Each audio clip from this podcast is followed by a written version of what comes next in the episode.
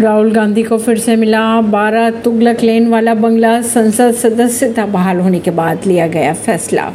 कांग्रेस नेता राहुल गांधी ने दिल्ली के बारह तुगलक लेन वाला पुराना सरकारी बंगला आवंटित होने पर कहा कि उनका घर पूरा भारत है।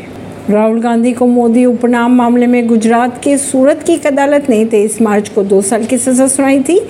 इसके बाद लोकसभा सचिवालय ने उनकी लोकसभा सदस्यता रद्द कर दी थी। फिर उन सरकारी बंगला खाली करने के लिए नोटिस दिया गया था। राहुल गांधी मानहानि मामले में हाईकोर्ट पहुँचे, लेकिन उन्हें यहाँ राहत नहीं मिल पाई थी। आखिर में सुप्रीम कोर्ट ने राहुल गांधी को दी राहत। परवीन सिंह, नई दिल्ली से।